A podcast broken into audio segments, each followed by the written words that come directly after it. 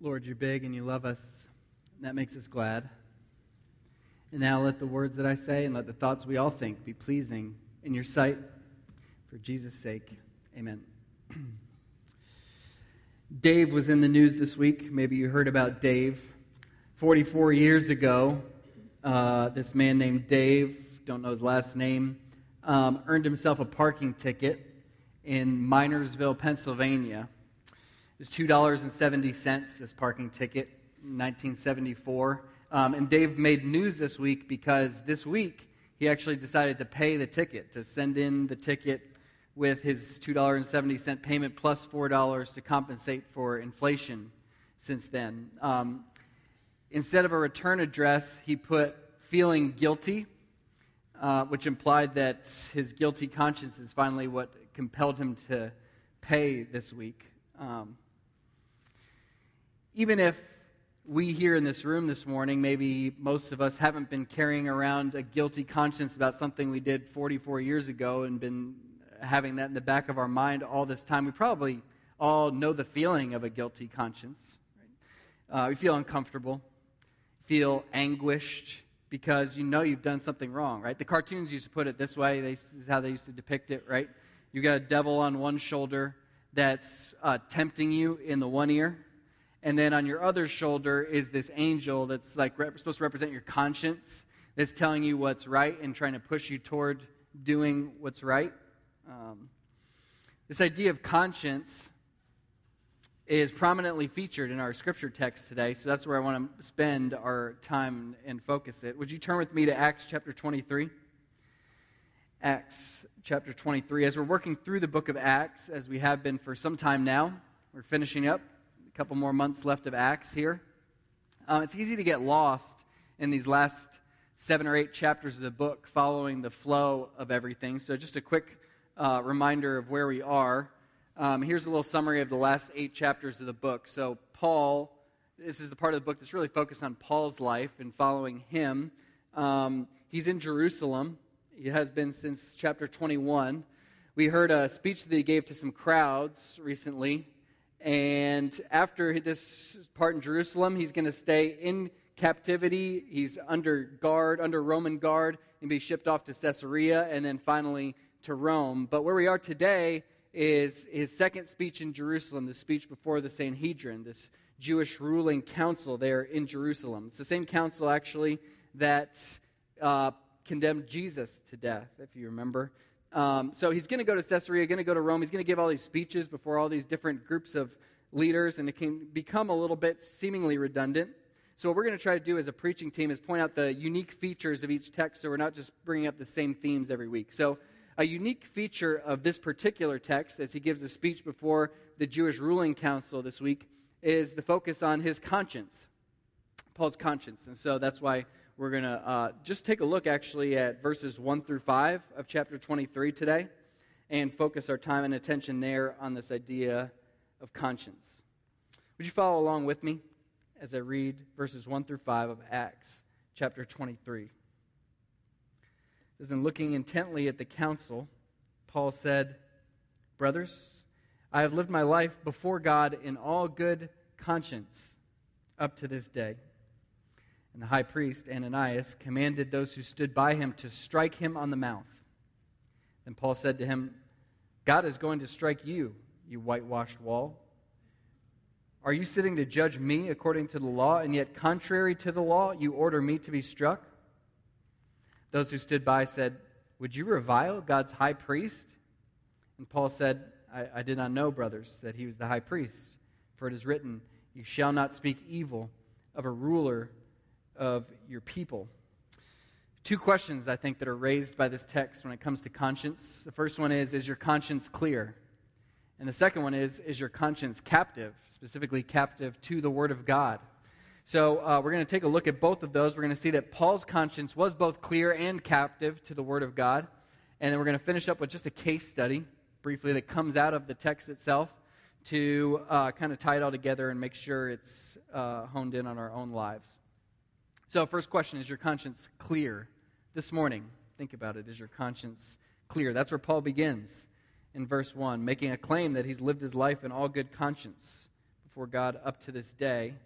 And he says it not just kind of offhand, right? He says it with a settled conviction, right? You saw what he says there in the beginning of verse 1. He stopped before he even said anything and just looked at everybody in the room and just stared at them. And then he opened his mouth to speak Brothers, I have lived my life before God in all good conscience to this day. Doesn't get more sincere than that. But what does he mean? What does he mean in, in all good conscience, or as we might say, in a, in a, with a clear conscience? Uh, what is that all about? Maybe we start with the definition. Your conscience, it's an inward witness to what we believe is right and wrong. Something inside of us that witnesses to what we already believe is right and wrong. So, when we do what we believe is right, our conscience gives us a sense of relief or pleasure, right?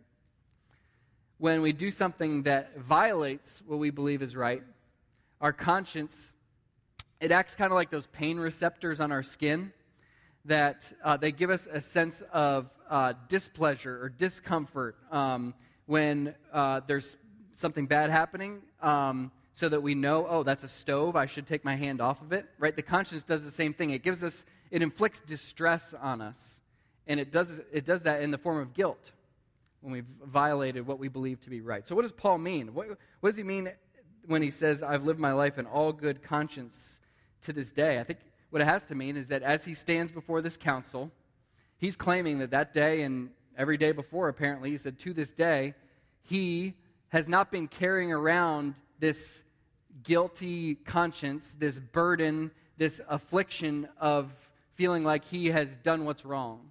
He, uh, his inward witness is telling him that he is clear. He's okay. So that should raise a few questions for us um, I think one question maybe it should raise is how does Paul claim that? How does Paul make that claim? Uh, all good conscience. Does that mean he thinks he's been sinless? Like he hasn't done anything that violated his inward witness to what he believes is right? That can't be it, though, because those of you who have read Paul's letters know that he's pretty forthright with his forthcoming with his sin and with the battles he's had with his flesh nature. Um, maybe he can say that because he's claiming that he's done no big sins, right? So maybe he's saying, you know, yeah, sure, I've had some sin like everybody else, but I don't smoke, I don't drink, I don't sleep around, I don't do any of the big sins, and so my conscience is clear. But those of you who've read Paul's letters know that he doesn't categorize sin that way ever. He doesn't see it as big sins and little sins. He talks consistently about sin as though all sin is a big deal to God. Actually, when we read Paul's letters, we see that it can't even be some kind of concept that the good outweighs the bad in his life. He doesn't think that way either. So, what is it? How can Paul stand before this council and say, I've lived my life in all good conscience before God up to this day? We could spend a whole sermon just on this point. Um, but from Paul's other writings, from the book of Acts, I think there's actually only one understanding of this that makes sense of how Paul thinks about his own life and journey and his conscience. And um, it's something like this. I think Paul's saying something like this. He's saying, I sin, just like you, just like everybody else. Um, I'm not perfect. In fact, many of my sins have been really, really big, spectacular sins. But every time I become aware of sin in my life, I repent. Meaning, that I turn from that sin and walk a different way again. I turn away from the sin and turn toward Jesus Christ. My conscience is clear today as I stand before you because I'm constantly clearing it by going to the Lord with things that uh, I've done wrong and turning and walking another way. There's no unrepentant sin in my life that I'm aware of to this day. I think that's what he's saying. He's claiming that there's no unrepentant sin that he's aware of. So I ask you again this morning is your conscience clear as Paul's conscience is clear? Maybe some of you would say, I can't have a clear conscience actually because my sin is too great. My sin is too great. I could never have a clear conscience after what I've done. Question for you who think your sin is too great to have a clear conscience before God is your, is your sin greater than the sin that Paul committed in his life? Here's a man who was rounding up Christian men, women, and children, throwing them in jail, even having some of them killed. This is the same Paul who stands up years later and says, I have lived my life before God in all, all good conscience up to this day. The power of Jesus' blood to save us is so great that there's no sin that you and I could ever commit that would put us beyond the ability to be saved by Jesus' Jesus' blood. Maybe for some of you that's not the issue, though. Maybe for some of you it's more of a hang up like this. To say that someone would have no unrepentant sin whatsoever in their life, that's, that's unrealistic. Um, maybe you're thinking, well, we all have areas of our lives in which we're living in unrepentant sin. Nobody lives without unrepentant sin in their life. Jesus is not fully Lord of anybody's life. That's a common view, even among Christians. I had a close friend who uh, emailed me in recent weeks and said something just like that, just as if it's something that we'd all agree on. I'm like anybody else, he said. I, I have areas in my life that I know are sinful that I'm doing nothing about at the moment. But I think the belief that we can go on claiming to be Christian, claiming to be followers of Jesus, while harboring and treasuring unrepentant sin in our hearts uh, is not only a dangerous belief, but it doesn't line up with what we see in Scripture. Here's what I mean just a couple examples of many that we could give. Uh, maybe you've read the book of First John, short book at the end of the Bible. If you read it through, you'll see many verses that sound just like this. This is chapter 3, verse 9. No one born of God makes a practice of sinning. For God's seed abides in him, and he cannot keep on sinning because he has been born of God.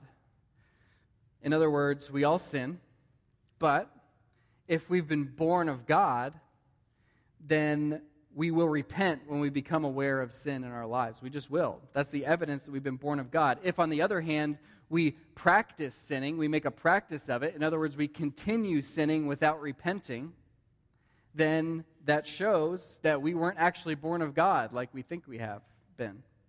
Because no one born of God makes a practice of sinning. And just one more example. We could go on and on, but this is 1 Corinthians chapter 6 verses 9 and 10. Maybe you've read this. This is Paul writing to Christians. He says, "Do you not know that the unrighteous will not inherit the kingdom of God?" Do not be deceived, neither the sexually immoral, nor idolaters, nor adulterers, nor men who practice homosexuality, nor thieves, nor the greedy, nor drunkards, nor revilers, nor swindlers will inherit the kingdom of God. In other words, if I live my whole life 100% submitted to Jesus, like living life His way, whatever He says goes, I'll do it. Except I've got one little problem. I've got a little thievery problem and I steal from time to time, and I never repent of it. I never plan to change it. I just go on stealing. But everything else in my life is perfect. If that's who I am, I will not inherit the kingdom of God, Paul says to Christians in Corinth. Right? We could do a 10 week series on passages that say the same thing and not hit all the passages in Scripture that talk about this. The bottom line is the Bible teaches that being a Christian involves surrendering to the lordship of Jesus without harboring any unrepentant sin in our lives. It's a question of who's the Lord of our lives, really. Who's the King in our hearts? One more illustration, maybe just to help us get our heads around this, because I know for some of you this might be a new teaching.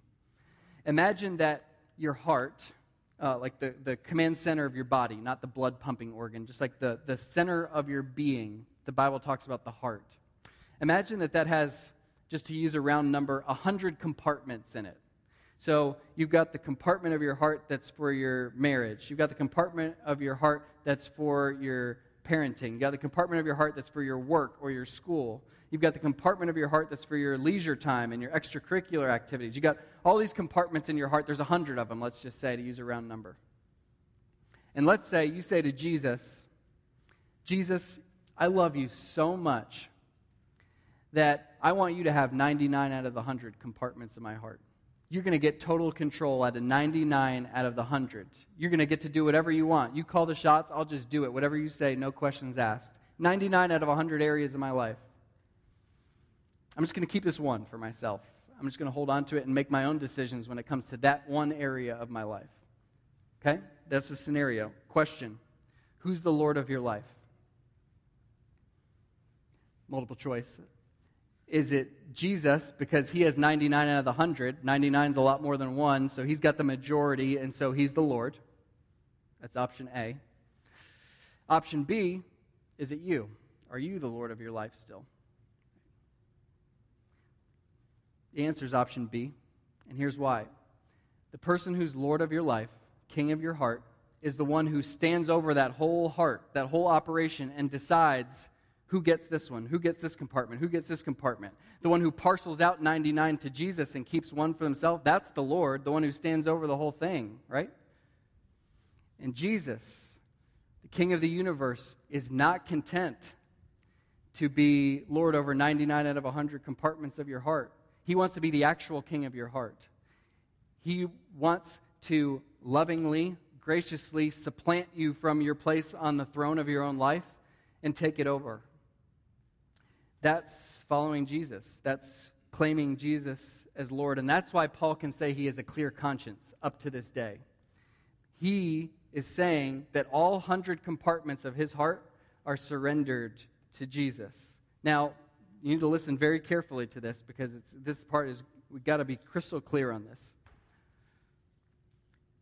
If Paul's saying that all 100 compartments of his heart are surrendered to Jesus, that does not mean that he hasn't sinned in those areas. In fact, Paul could have sinned in all 100 areas even just this week before he says this. But what he's saying is, when I've sinned in any of those 100 areas in my life, even this week, and become aware of that sin, I've gone to God and repented of it. And I've turned from that sin. I haven't treasured it in my heart. I've walked away from it. That's what it looks like. When I become aware, I turn from my sin. That's what it looks like to have a clear conscience. So I ask you again is your conscience clear this morning? If you're a Christian and your conscience is not clear this morning because you came here harboring, treasuring some unrepentant sin in your life, there's good news this morning. You can have a clear conscience when you walk out of this room today, actually. You can have that clear conscience if you just repent. And to repent, just one more time, means you're walking this direction, you stop, you stop pursuing that sin, you confess it to God, you claim Jesus' blood over that sin, and then you literally turn and start walking a different direction again. That's what it means to repent. You can have a clear conscience as you walk out here today. So that's the first question is your conscience clear? Um, but here's the thing it's not enough to have a clear conscience, actually. It's possible for your conscience to be clear, but you still be in the wrong, as many of us have experienced. Uh, just because you have a clear conscience doesn't mean what you've done is right. One example when I was in junior high and high school, there was something called Napster. Who remembers Napster? Yeah. So before streaming music, um, I think Napster actually does stream music now, but originally, before there was streaming music, this is how all of my friends were getting our music, right? Uh, somebody told me, hey, there's Napster. You can get all your music for free. You just go to napster.com, you pick what songs you want, you press download, and then 15 minutes later, the song will be downloaded because that's how long it took to download a song back then. And the other people in your house couldn't be on the phone, or else the download would get interrupted and everything would get all messed up. You'd have to start over. Times you guys don't know about. Um, but so I was just downloading song after song on Napster. I was like, this is great. This is just free music. Any music I want is free. And my conscience, I'm telling you, I was a Christian. My conscience was totally clear about what I was doing. No second thoughts, no doubt whatsoever that I was doing what was right. Then somebody told me, hey, uh, do you know that this is like stealing, right? This isn't actually legal. They're probably not going to prosecute you because it's such a small case, but you're pirating this music. The, uh, the people who made the music aren't getting any money from it, and it's actually stealing. As Christians, we should actually buy music and pay for it somehow. Um, and I was convicted, and convicted to the point where I got rid of all my music that I had downloaded on Napster and started kind of systematically saving up and buying music. Um, so that's just an example of how our consciences, as helpful as they are as tools for us, can be clear even though we're doing something that's wrong, right? Um, So we need a second question. The one question of is your conscience clear isn't enough. We need to also know is our conscience captive to the Word of God? Um, let me reread this interaction in verses 2 through 5 of our text between Paul and the high priest so that we can see kind of how this question comes to light in our scripture text. Verse 2 said, The high priest Ananias commanded those who stood by Paul to strike him on the mouth. So Ananias is rejecting the claim that Paul made to have a clear conscience. He does it by striking him. But striking someone who's just in a pretrial hearing when there's been no sentence passed on them, no guilty verdict, that was as illegal then as it is now, right? It's wickedness, it's a perversion of justice. And so Paul names it as such in verse 3. Paul said to him, God is going to strike you, you whitewashed wall. Are you going to s- sitting to judge me according to the law, and yet contrary to the law, you order me to be struck? Um, so Paul uses the same metaphor Jesus uses for the Jewish religious leadership of the day whitewash, meaning that it's something that's actually corrupt and decaying below the surface, but this whitewash gets put on the outside so it looks clean and new and polished on the outside. Paul also makes a prediction about this Ananias. He says, God will strike you. And that warrants a question from those standing by. That's what happens in verse 4. Those who stood by said, Would you revile God's high priest? Where they're coming from is, hey, this is God's representative. If you mock him, you're mocking God in a way. Is that really what you want to do, Paul? And so Paul responds in verse 5 and says, I didn't know, brothers, that he was the high priest. For it is written, You shall not speak evil of a ruler of your people. Okay? Now, first time I read that, maybe first time some of you read that, it's like, Really, Paul? Did you really not know that this was the high priest? I have a hard time believing that, right? But actually, as I was studying it this week, there are some good reasons why Paul maybe really didn't know that this was the high priest. One, this is a hastily thrown together pretrial. Maybe the high priest isn't wearing his distinguishing robes. Two, maybe Paul didn't realize it was the high priest who ordered the striking. Maybe he thought it was somebody else in the room. Three, Paul, many scholars think, had partial blindness, at least partial. And so maybe he didn't, couldn't see who it was. He's been gone from Jerusalem for many years, so maybe he didn't know who the high priest was. There's a lot of reasons why, but bottom line is, Paul says in verse 5, I didn't know that he was the high priest. And then he quotes from Exodus and the point of what he's saying there is basically hey, if I had known that this was the high priest, I wouldn't have actually said what I said to him. Or at least, I wouldn't have said it in the tone that I said it in, in the way that I said it, right? And I want to make the case here this is a perfect example of what we're talking about about a conscience that is captive to the Word of God. Um, Paul's conscience is clear initially, right? He's feeling great. Clear conscience. He even rebukes this high priest and feels great about it still. But then, when somebody shares with him, this is the high priest, and he thinks back to what the Word of God says in Exodus about how you're supposed to treat the ruler of your people, he says, Oh, even though my conscience was clear, I actually wasn't in the right. I actually shouldn't speak evil of a ruler of my people. Okay? So he, his conscience is not only clear, but it's also captive to the Word of God. And so he repents, at least of his tone, if not more. He turns from the tone that he was taking and takes on a new tone. That's why the second question that we're looking at, is your conscience captive, is so important. Almost every culture on earth has an idea of conscience, right? This inward witness to what we believe is right and wrong. But this is where Christians differ from the world, from most of our friends and neighbors, and how they think about conscience. This second point. Um, for many, of the people we love, the people we interact with each day, they see the conscience as the standard for their life, like the absolute standard. So, as long as I'm living my life, they think, consistently with what I believe to be true and right, then I'm good, right? Back in 2004, one example, uh, President Obama was running for Senate, and he was interviewed about his faith and was asked about what he believed sin was. And here's what he said. I want to get the quote right. He said, Sin is being out of alignment with my values. Sin is being out of alignment with my values. That is a common perspective, even among Christians. And it really treats the conscience as ultimate, like the ultimate guide for our lives. But according to the Bible, as we've been seeing here, our conscience is actually only a valuable guide insofar as it's submitted to the Word of God and subordinate to the Word of God and being shaped by the Word of God. In other words, if my conscience says that a particular course of action is okay, but the Bible says that same course of action is not okay, the Bible has to win out, no matter what my conscience says. So, some of you are asking the critical, critical question right now How do I cultivate a conscience that is captive to the Word of God? I want that. How do I get it? Two ways.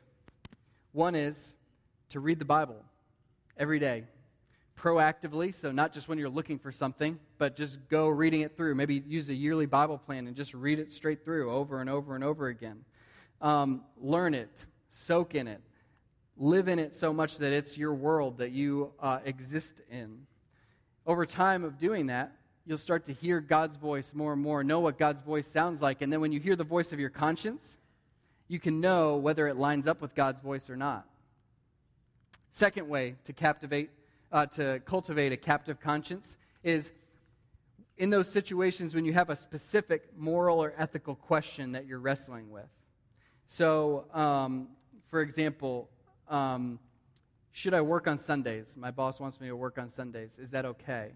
Um, we're thinking about buying a second home on the lake. Is that okay? I'm a dad, and I want to know what role is a dad supposed to play in the lives of his kids? Those kind of questions. Instead of just trusting your conscience, which we've already seen can fail us, go to God's Word for answers to those questions. Seek out the answers in Scripture. And some of you might feel like, well, I can't. I don't know where to start looking for the questions that I have. Um, that's why we've got the body of Christ around us, first of all, and you've got pastors who would love to help you through those questions. But also, in this day and age, there's a lot of great resources that can help you find it. So, two that I go to all the time are the Gospel Coalition and Desiring God.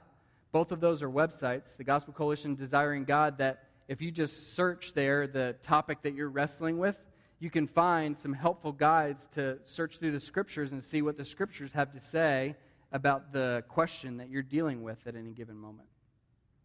Um, if we live that way, both proactively reading every day and going to the scripture for specific questions that we have, then our conscience starts to get shaped over time, reshaped. And it becomes more reliable as a guide because it's becoming increasingly aligned with God's word. So, we want a clear conscience. We've seen the value of that. We want a captive conscience. We've seen the value of that. Uh, I want to finish up just with a short case study uh, that maybe will tie this together. I want it to come straight from the text. So we're going to use the same case that Paul's dealing with in Acts 23, verses 1 through 5, and it's respect for those in authority. Right? Respect for those in authority. Um, what happens when we're under the authority of someone who's not using their authority consistently with what the Word of God says? That's what Paul was dealing with here. And it's what many of us deal with from time to time. Um, it would be interesting to see a show of hands. We won't do it, but who's had the experience of uh, your conscience telling you, you know what, you have to speak up right now. Your boss, your supervisor, your governor, your president, your pastor, they're wrong. You have to speak out right now. That's the experience Paul was having in our text, wasn't it? This person said something to him, the high priest, and he felt like he had to speak out. So we have that conscience speaking. But then on the flip side, we have what was brought up in the scripture here that we are called by scripture to give respect to those in authority. So, what do we do then? What do we do in that situation? If we keep silent, then our conscience will eat at us and eat at us and eat at us and not let us go. If we speak evil of a ruler of our people, of someone who's in leadership of us, then even if our consciences are clear, we find ourselves in sin. So, what do we do? There's got to be a third way, right? And maybe the third way, based on this text, is something like this. Maybe we can name the injustice, we can bring it to light, but we can do so without speaking evil of the one who carried out the injustice, who was responsible for it, the person in leadership.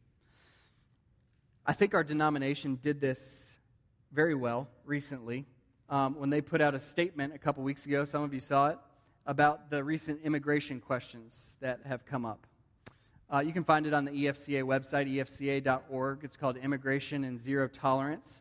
But our denomination put out this statement, and without slandering the president or any leaders in the Justice Department, um, they lamented the state of affairs of parents being separated from children and called for those involved to seek a more just solution to the problem.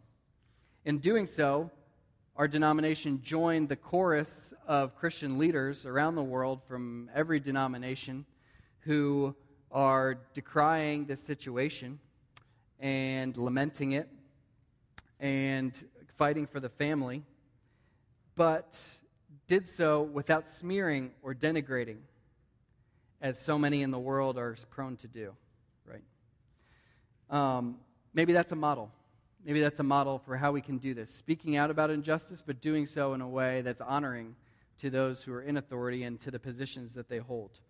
Um, now, I want to just anticipate a question before we wrap up. A question might be, at this point, for somebody who's well versed in Scripture doesn't Paul handle this situation differently from how Jesus did? After all, they both stood in front of the same Sanhedrin? They both endured an unjust trial in front of those Sanhedrin.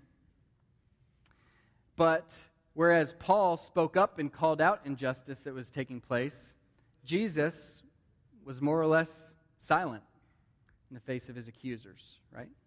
So, was Paul wrong? When Paul and Jesus act differently in the same situation, shouldn't we go with Jesus? Right? It's an important question.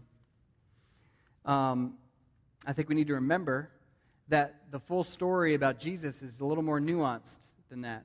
Right? Jesus, uh, when he stood before the Sanhedrin, was standing there as the Messiah, as the servant of the Lord, of whom many, many prophecies had been uttered generations ago, saying that this Messiah, this servant of the Lord, was going to endure justice without complaint, and like a sheep before his shearers, was going to be silent. In that way, Jesus was playing a unique and unrepeatable role as he stood before the Sanhedrin. There is no universal call that we can see in Scripture to remain silent in the face of injustice. It's also important to remember that Jesus wasn't always silent about injustice, was he? Yes, at the end of his life, he was silent in the court of Herod. But think about what he said about Herod before that point during his life and ministry. He told at least one parable, maybe more, that were uh, subtly alluding to blunders that Herod had made. And when people told him that Herod was trying to kill him, do you remember the name that Jesus said to refer to Herod? He said, Go and tell that fox, and then left a message for him. Um, and just so we know, Jesus wasn't saying that Herod was a good looking guy when he called him a fox. A fox in that time was something that was used to mean somebody slanderous, somebody, somebody treacherous. It was a negative term for sure. Um, so maybe Jesus and Paul aren't so out of line, I guess is what I'm saying. And uh, maybe there's something in what Paul does here that can be a guide for us. Bottom line is next time your conscience, you feel your conscience provoking you to get on social media and you just have to say something about some injustice that our government is perpetrating or that our president is perpetrating, remember from this text, you might be right. That might be your conscience. But let's stand out. Let's stand out because we refuse to call out injustice without showing respect for the office of the leader in question. Let's refuse to speak evil of the ruler of our people. Because as much as our consciences might tell us to do that, we're not a people governed by our consciences ultimately. We're a people who shape our consciences, allow our consciences to be shaped by the Word of God, the Word that says, Do not speak ill of the ruler of your people. So, our big idea today is just this let's strive for a clear conscience that is captive to the Word of God. Let's strive for that. Now, you don't get that clear and captive conscience by just pushing guilt out of your mind when it comes in. That's not how you get it. You don't get a clear and captive conscience by trying to do a bunch of good things to make up for the bad things that you've done. You don't get a clear and captive conscience by mustering up the willpower to do better tomorrow. You get a clear and captive conscience by throwing yourself on the mercy of Jesus Christ, whose blood was shed to wash away your sin and mine.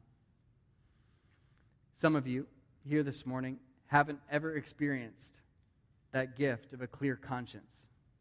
Maybe your whole life you've been trying to numb that guilty conscience in your mind, trying to push it down, suppress it. And maybe you've had some limited success convincing yourself that, hey, I'm actually not that bad.